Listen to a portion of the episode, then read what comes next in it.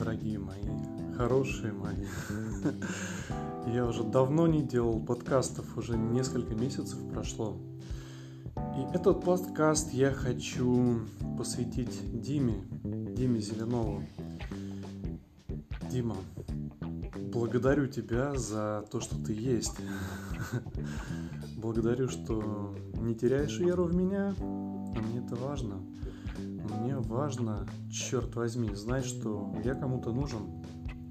И мне от этого хочется что-то делать, хочется творить, хочется помогать кому-то. И я прямо хочу, чтобы у тебя было все хорошо. Ты знаешь, и может быть это войдет в какой-то резонанс с тобой, может это тебе откликнется.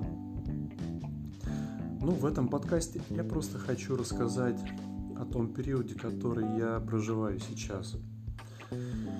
Этот период откровенно мрачный, сложный период. И длится он, а по-хорошему уже, наверное, года полтора. И за этот период я растерял очень много. Я потерял веру в себя, я потерял все свои знания. То есть я буквально стал нулем. Мне знакомые читатели, друзья присылают э, цитаты из моих книг, из моих стихотворений. я с удивлением смотрю и поражаюсь. Неужели это я написал? Это так великолепно, это так точно, это даже гениально. Это работает. Это написал я. Удивительно.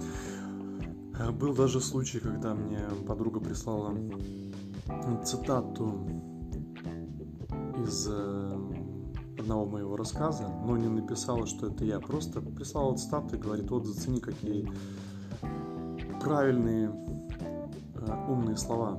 Я посмотрел, почитал и ответил, слушай, это же чертов гений написал, это как круто. У меня возникла даже зависть небольшая, типа, блин, ведь это мог бы написать я, почему это не я написал? И она мне пишет, подруга в итоге, а ты знаешь, как его зовут, этого автора? И как же, Ян Маричи? Я, опа, это же я, это написал я. Представляете, представляете, до какого дна я дошел, ребята? То есть я забыл все. Я опять скатился в какую-то апатию, я забыл, что я творец, я забыл, что у меня есть мощные инструменты. Моя вера, моя самость, мои знания. И это падение длилось долго, долго. И несмотря на это, во мне была все-таки искорка какая-то надежды. Не то, что надежда, искорка моей самости, которая несгибаемая, несокрушимая сила духа, сам дух. Его нельзя ничем задавить, задушить, никакой матрицей, никакими иллюзиями.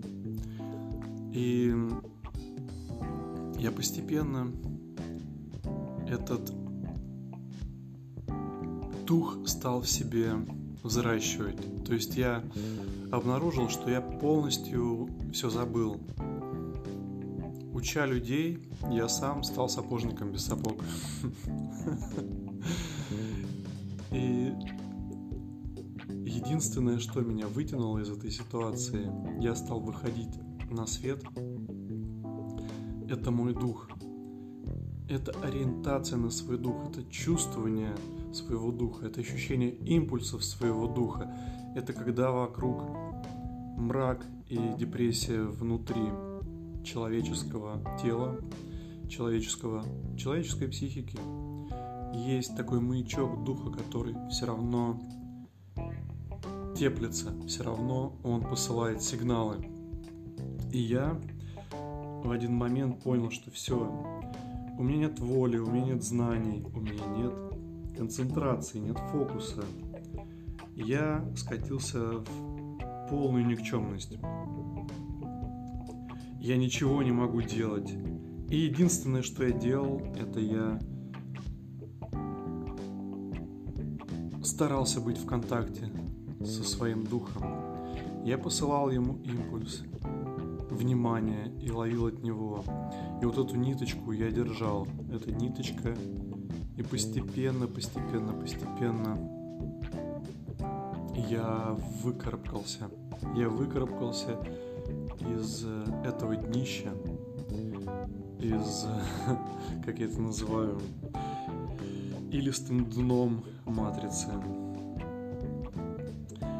И тебе, Дима, я тоже желаю, несмотря ни на что, несмотря ни на каких учителей, несмотря ни на книги, знания, несмотря на окружающий беспредел, несмотря на внутреннюю апатию, ориентироваться на импульс духа.